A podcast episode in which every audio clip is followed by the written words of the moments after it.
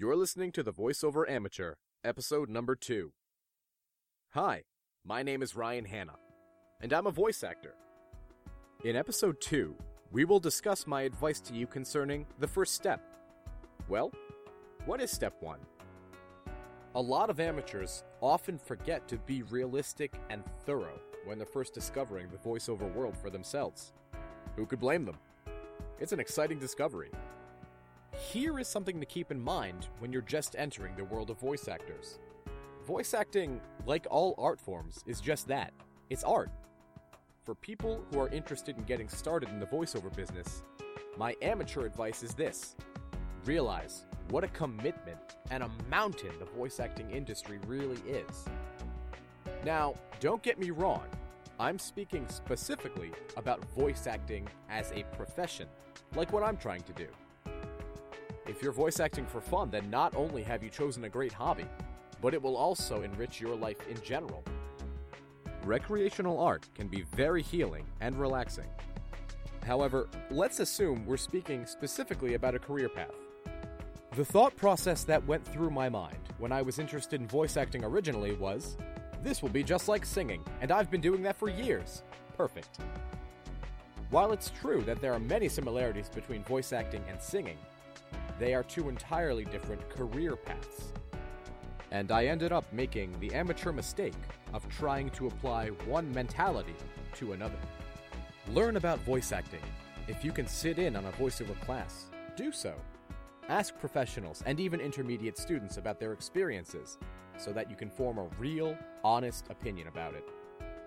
Many people think, I can do tons of funny voices and impressions, even a few accents. I should be a voice actor and make tons of money.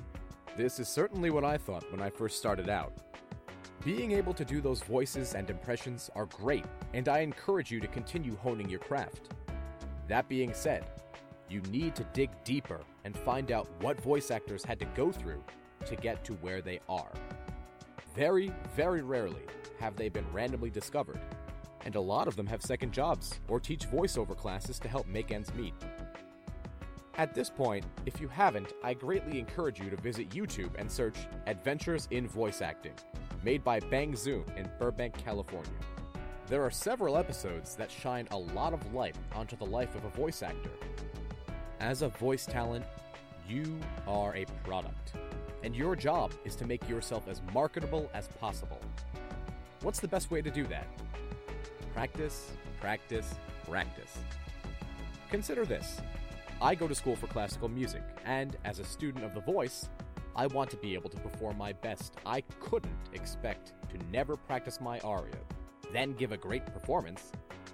Just like an actor who looks at a script once and must now give an outstanding, memorized performance. Alongside this new podcast, which takes about an hour and a half to make, you can find me practicing my craft with my teachers, in my car on the highway, or, yes, even in the shower. I'll end with this. Once you've decided you're going to be a voice actor, practice, practice, practice. Anything in life worth having takes hard work and dedication to get.